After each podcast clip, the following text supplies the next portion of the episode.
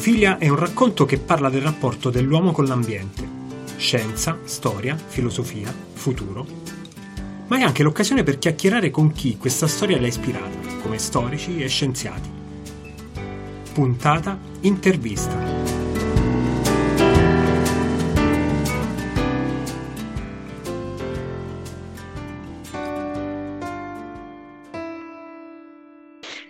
Benvenuti a questa nuova puntata di Clorofilia. Eh, l'ospite di oggi è un ospite speciale, sarà infatti una puntata speciale, una di due puntate speciali che ehm, eh, hanno l'obiettivo di raccontare la storia di Ponza raccontata dai ponzesi, che è una cosa che diciamo nel racconto viene fatta solo marginalmente, quindi è una puntata eh, alla quale tengo particolarmente. L'ospite di oggi è Rosanna Conte, è una redattrice di Ponza Racconta ed è anche presidente del Centro Studi e Documentazione Isole Ponziane APS, quindi è una presenza diciamo in questo podcast veramente molto preziosa perché ci guiderà all'interno di racconti, miti relativi all'isola che eh, la riguardano da vicino, nel senso che li ha studiati in prima persona e li ha anche poi in parte vissuti eh, popol- vivendo l'isola in prima persona. Benvenuta Rosanna. Mm, grazie, ciao. Eh, beh, per accostarsi a Ponza bisogna prima di tutto eh, sapere che è una comunità recente che ha le sue radici nel mondo partenopeo, nel mondo napoletano Um, gli attuali abitanti di Ponza sono i discendenti eh, di coloni che nel 1700 um, arrivarono da Ischia e da Torre del Greco per colonizzare l'isola. Quindi con loro portarono i racconti e eh, le credenze, i riti eh, delle, eh, dei loro paesi di origine e quindi della zona del napoletano. Quindi non ci dobbiamo meravigliare di trovare a Ponza eh, i racconti che riguardano il monacello, la Ianara o eh, gli altri riti come le orazioni e, e, tante, eh, e anche una ritualità legata in gran parte al mondo campestre, al mondo agricolo ma troviamo anche qualcosa che ha a che fare con la pesca, col mondo marino. Quindi ehm, eh, possiamo partire eh, da queste credenze del tipo eh, come il monacello. A Napoli eh, in genere le figure mitiche sono il monacello, la Iannara e la Bella Embriana. A Ponza non è arrivata la Bella Embriana. La Bella Embriana era il nome tutelare della casa, dovremmo dire, quella che custodiva la casa un po' ombrosa se non la si teneva nel debito conto, però portava fortuna alla casa e bisognava um, rispettarla. Probabilmente i nostri coloni erano così poveri e così eh, debilitati che non avevano proprio idea della bella embriana. Ah, può essere un residuo dei lari quindi di questi numi tutelari romani? Sì, Può essere ehm, un... Sì, potrebbe essere certo un residuo dei lari, perché ehm, è, è, è, è, mondo napoletano, quindi va molto indietro. Ripeto, i ponzesi non l'hanno conosciuta, la bella Embriana non la conoscono, però nel mondo napoletano sì. Mm-hmm. E come la Ianara, che probabilmente non risale al mondo dei lari, ma risale probabilmente al al eh, medio, al, all'alto medioevo, ehm, quando veramente il periodo dei, dei Longobardi, quando sono venute fuori le, le streghe nel Beneventano. La Ianara diciamo ecco sono delle ipotesi eh, perché ehm, in realtà è legato il nome a, a Diana oppure a Ianua Porta quindi ah abbiamo uh, delle incertezze ma che, vanno, che comunque ci spiegano queste figure perché la Yanara non è una strega normale la Yanara in realtà è una donna che ha, uh, sa fare dei malefici e si sa um, Mm, nascondere, mm, quindi eh, non viene individuata facilmente. E, è un po' la, la, Magiara di eh, Cristo si è fermato a Eboli, di De Martino, è la Magiara del Sud? È la stessa figura? Mm, con, Beh, una, con una radice diversa forse? la Yanara ha un di caratteristico a, ehm, che aggredisce particolarmente i bambini. In realtà ah. ehm, gelo- lei non, può, non, ha potuto avere figli, è condannata a non avere figli ma vorrebbe la maternità. È ehm, diciamo molto ben rappresentata in uno spettacolo che abbiamo visto quest'estate, presentato da Francesco Gordella mh, mm, con Irma Ciaramella eh, e qui si mettevano proprio, si, mm, erano i due personaggi, il monacello e la Yanara, che eh, si confrontavano. La Yanara, non potendo eh, avere figli propri, era eh, invidiosa delle altre donne e quindi era eh, cattiva proprio con i bambini. Li eh, faceva, poteva far soffocare nel sonno, ehm, e, e, per tenerla alla larga bisognava trovare degli escamotage come mettere fuori alla porta di casa una scopa di sargina o dei sacchetti di sale perché eh, questo non è chiaro perché, ma la Ianara non poteva fare a meno di contare i, le, mm, i fili della scopa, scopa. E, i granelli, e quindi questo mm, contando faceva giorno e il giorno era nemica della Ianara. Ecco, e, e, questo ci ricollega perché deve essere un misto in realtà, perché se poi prendiamo la Yanara come eh, la eh, figlia di Diana, la, la, derivante da Diana, quindi da una sacerdotessa che poteva, che ehm, venerava la dea Luna eh, e quindi andava nei boschi di notte, ecco com'era nell'epoca sì. Ehm, classica, ehm, le, eh, la, la, ehm, come in quanto tale era la dea che viveva di notte no? certo. e non di giorno e quindi anche in questo caso la Yanara è eh, una mh, mm, persona con poteri che eh, agiscono di notte e non di giorno. È un po' il contrario della dea madre, perché appunto eh. la dea madre eh, dona, mentre la Yanara in qualche modo toglie forse, toglie, quindi la contrapposizione toglie, tra il giorno e la notte. Sì, quindi esattamente diciamo l'opposto di quello che è uno dei miti fondativi di, di Ponza, che è quello di Circe. sì, fondativo sì, per modo di dire, appunto perché sì, diciamo, è stata una conquista successiva e una conquista diciamo colta più che una conquista è stato un po' un eh, appropriarsi di questo mito anche per dare risalto a questa questa um, comunità recente che non aveva radici eh, troppo antiche, Ischia, Procida, cioè, tutte le isole eh, campane avevano comunque eh, radici antiche per il semplice fatto che c'era stata continuità nella popolazione nell'arco dei millenni. Ponza non ha avuto questa continuità e quindi il, la, la, l'ultima comunità che è nata nel Settecento ovviamente eh, o doveva portarsi dietro il, l'impronta dell'isola madre oppure eh, doveva crearsi qualche cosa di più di elevato, di proprio. Sì. Circe. Beh, Circe è, è, la donna, eh, è la donna mediterranea, è la donna delle isole, è la donna delle isole, è la donna sì. che custodisce eh, la casa, che gestisce tutto eh, e la matriarca, potremmo rappresentarla in questo modo, no? come eh, eh, la matriarca, colei che non ha paura di nessuno e che ehm, difende in tutti i modi la sua persona e, e la casa. Beh, eh, troviamo donne forti a Ponza, sì, certo, però ecco, questa è una uh, assimilazione che possiamo dire successiva. Troviamo donne forti, le abbiamo trovate specialmente durante sempre, perché sono tutte donne, le donne dell'isola di Ponza sono donne anche contadine e anche eh, pescatrici per alcune, eh, in alcuni momenti della loro storia, almeno fino a, a, a mezzo secolo fa eh, ce n'erano di, di, pescatrici, no forse di in più, eh, ma comunque ce n'erano.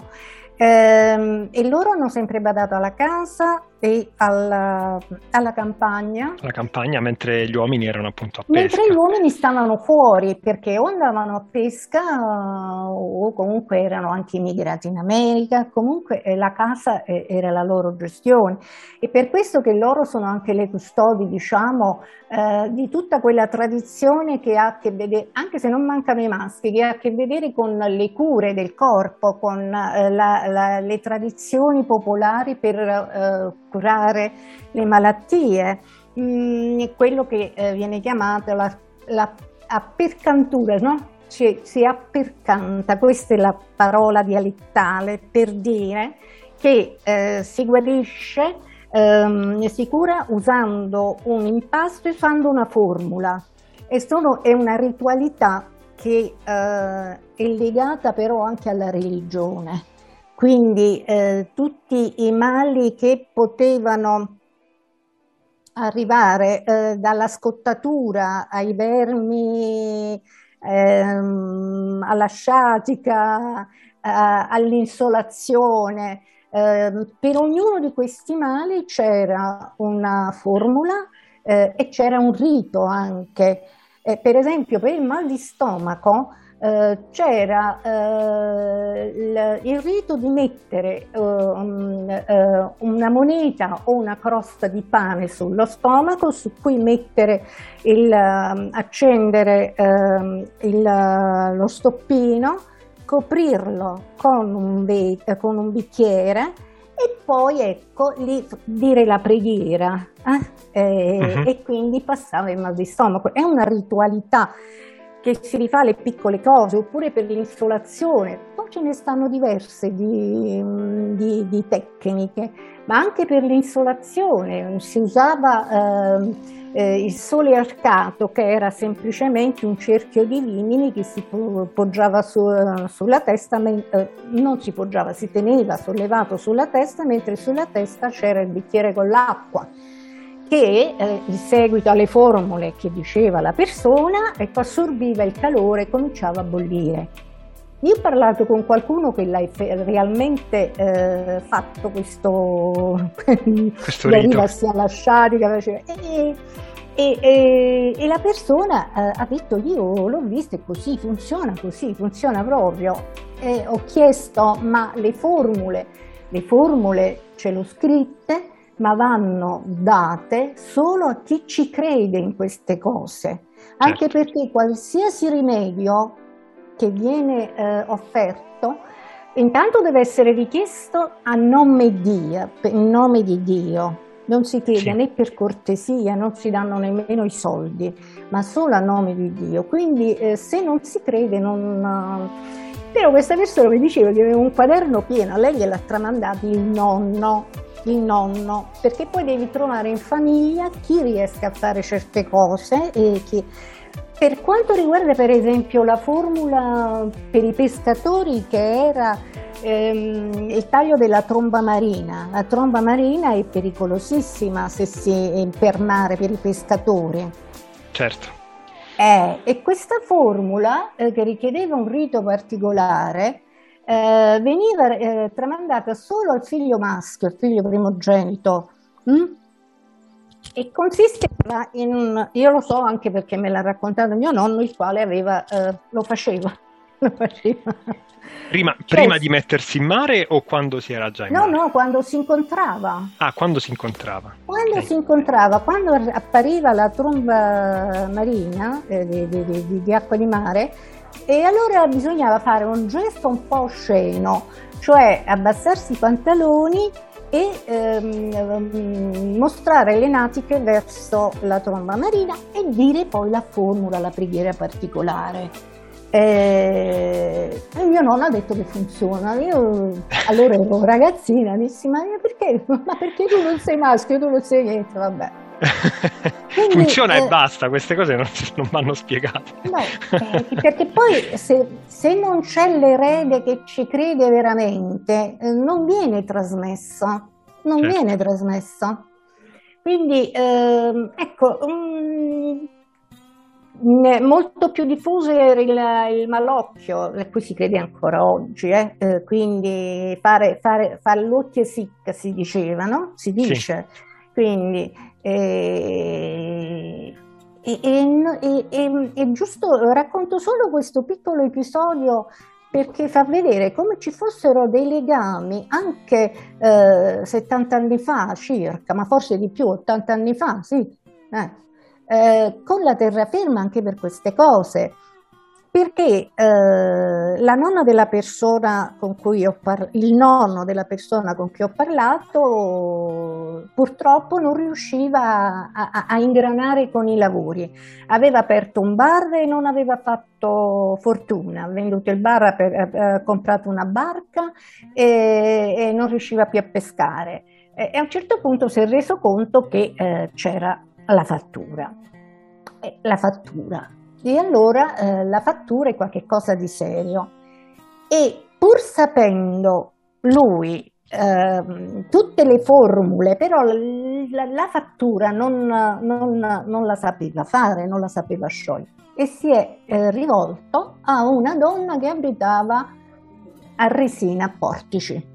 Quindi ah. è partito da Ponza e è andato a Portici e, e giusto per sapere poi un po' di particolari, eh, quando la signora l'ha visto ha detto ah finalmente sei venuto e lui meravigliato, ha detto perché? E quindi ha raccontato che eh, la fattura gliel'aveva fatta lei perché gliel'aveva chiesto una persona e gli ha detto guarda se for- perché la fattura oltre alle formule deve avere un, qualche cosa che appartiene alla persona, persona ed sì, è, e diventa un oggetto diventa qualcosa no? se questo qualcosa lo buttava in mare quella persona se lo buttava in mare non te la potevo togliere perché la mangiavano i pesci. Invece così te la posso togliere. Ecco queste sono storie che eh, beh, vengono tramandate, insomma, eh, ma il malocchio viene, veniva fatto spesso fino a poco fa. Eh. Eh, io in casa avevo una zia che lo faceva spesso, quando qualcuno stava un po', dice vieni qua ti faccio il malocchio, è una cosa più normale eh, che ci sia. Ma io vengo dalla Puglia, sono nato in Puglia e devo dire che anche nel mio paese, fino a pochissimi anni fa, almeno fin quando io, fin quando io abitavo lì, era frequente sentire che si andava appunto dalla, mm. dalla signora che, che, che, toglieva l'affascino, quindi toglieva il malocchio, facendo, compiendo questi, questi, riti magici. E, e, ho personalmente conosciuto una persona che uh, conosceva i riti e conosceva tantissime preghiere, uh, che ripeteva uh, in in, a raffica sostanzialmente, era una, era una, donna di 90 anni, ma quando sembrava un jukebox, quando le, le, davi lo spunto si accendeva e cominciava con questi riti, queste preghiere lunghissime, eh, che somigliavano veramente a dei, dei, riti magici perché erano molto ritmati. E mm. appunto mi viene da pensare che sia parte di quella cultura orale che sostanzialmente eh, si tramanda solo e esclusivamente per via orale, cioè che deve rimanere orale proprio perché appunto deve passare di generazione in generazione e che non viene mai scritta. Forse è prim- questa è la prima generazione che sta trascrivendo queste cose e le sta raccontando. Eh, quindi è una testimonianza, sì, diciamo, importante sì. Sì, della nostra sì, anche perché cultura. prima non sapevamo scrivere, cioè per esempio mio nonno non sapeva scrivere quindi eh, doveva tramandarlo per forza a voce. Eh, certo. quindi, eh, eh Però la, la formula lo, lo, può sapere solo chi ci crede. Sì, Mi fa pensare sì. al fatto che appunto eh, ci fosse anche un rito di trasmissione di questa cultura, no? che alla sì, fine è a tutti gli effetti una cultura. Pare che per alcuni riti bisognasse aspettare la, la, la notte di Natale per trasmettere mm. queste formule. Eh, sì, eh, mi pare che la notte di Natale, sì. Quindi ehm, era un rito anche la trasmissione, ovviamente, anche la trasmissione. Poi già aver individuato la persona, deve essere un primogenito, eh, maschio, che sappia, è, è, un rito, fa parte del rito, no? aver individuato questo. Allora, Rosanna, noi siamo eh, purtroppo il tempo che ci siamo dati è, è, limitato, anche se io rimarrei ore ad ascoltare queste cose perché mi affascinano tantissimo, mi affascinano nel senso buono, non in quello, in quello magico. E, ehm, allora, io ti faccio, vorrei chiudere questa nostra chiacchierata con due domande. La prima, ma te le faccio tutte e due così hai modo di prepararti. La prima è cosa ti ha fatto innamorare di questo argomento, cioè cosa ti ha portato a interessarti a questo tema tanto da studiare, scrivere e spendere tanto tempo poi alla fine eh, intorno a questi argomenti. E l'altra, te la dico così cominci magari a pensarci, è, ehm, cosa ti aspetti eh, dal futuro? Di, eh, de, mh, mm, parlando appunto di, di, di, questo tema, quindi del tema delle, delle radici, della, uh, della, magia, del mito, eccetera, come immagini che questa storia andrà avanti? Perché chiaramente il nostro mondo sta profondamente cambiando da questo punto di vista. Però ecco, questa te la lascio per dopo. E quindi cosa ti ha uh, catturato di questo Beh. argomento? Un poco è appunto il, mm, accostarsi a quello che non si vede, a quello che non è logico ma che accade eh, poi un po' sono stata anche trascinata in questo da una serie, mi ho fatto parte anche di una scuola estiva delle donne eh, che eh, d'estate faceva tre giorni in, e della campagna, però questo avveniva in campagna. un anno l'abbiamo fatto a Procida e io mi incaricai proprio di andare a cercare le credenze procidane e trovai molte somiglianze, anche se col nome diverso, con quelle di Ponza, dall'orazione. Eh, l'orazione, sai cos'è l'orazione? Eh, l'orazione è una modalità quando non esistevano i telefoni, non esistevano i cellulari L'orazione serviva a gestire un po' l'angoscia delle persone, eh, specie in periodo di guerra, quando i mariti stavano lontani e c'era la tempesta, bisognava sapere il marito se eh, stava bene, se stava male, se era successo qualcosa. e allora si andava dalla signora che faceva l'orazione, eh, si faceva in genere di notte, quando uh, non c'erano più rumori, allora non c'erano macchine, non c'era niente, quindi eh, di notte si potevano sentire rumori molto lontani, da, dall'abbaiare del cane a qualcosa che cadeva, insomma, no? E la signora interpretava i rumori che arrivavano dopo l'orazione eh, in senso positivo o negativo e dava la spiegazione. Allora, ecco, tutte queste cose eh, eh, eh, prima di tutto facevano parte del background della mia famiglia, eh, eh, perché mio nonno in certo qual modo aveva queste cose, questi segreti, insomma, questo, questi, insomma, queste formule per conto suo, mia zia faceva il malocchio. Però ho, nella mia famiglia non c'è stato un vero e proprio una vera e propria persona come per esempio eh, la persona che poi ho intervistato e che invece con le mani, con eh, l'olio, faceva passare la sciatica, faceva con le formule varie, no. Però eh, mi affascinava perché come tutto ciò che non si riesce a capire subito si vuole andare a capire, a, a cogliere eh, e quindi... Andare in eh, fondo. Andare in fondo, sì. Bene. Eh, Quindi ecco, l'altra domanda è appunto quella relativa al futuro. Eh, Secondo futuro. te come andrà a finire questa eh, storia? Non lo Ovvero... so, perché io, eh no, perché una delle cose a cui sto pensando, no, è... I... Pensiamo ai Novax, che non credono nella scienza. Credono a una serie di cose che eh, non sono eh, razionali, almeno, no? O loro hanno una loro razionalità che forse zoppica da qualche parte. Non hanno fiducia nella scienza. Io non lo so eh, se queste cose, cioè secondo me sono, e poi ci sono in giro tante, ehm, tante vicende di persone raggirate da maghi, cioè in questo mondo così tecnologizzato eh, si, se, si, la persona può essere spesata, paura e si può affidare a qualsiasi cosa gli dia sicurezza. Una sicurezza che siccome non può derivare dalle cose oggettive che vede e che prova, eh, deve venire per forza da un mondo extra, che è quello della magia, del rito. Eh, secondo me potrà Quindi comunque il ancora. fascino per uh, quello che non è no, chiaro. diventa una necessità, per molte persone è una necessità, è una necessità mm-hmm. per sopravvivere. Mm.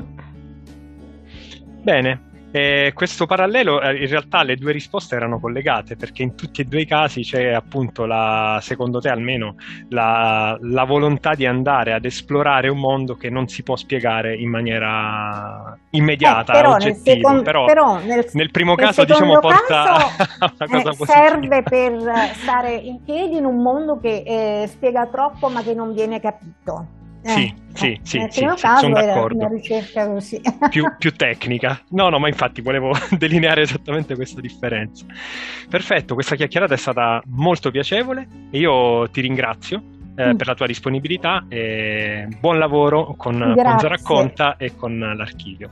Grazie, grazie, ciao, ciao.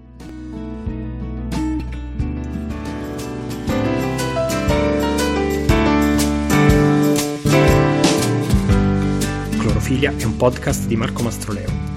Se la puntata vi è piaciuta, lasciate una recensione e parlatene con i vostri amici.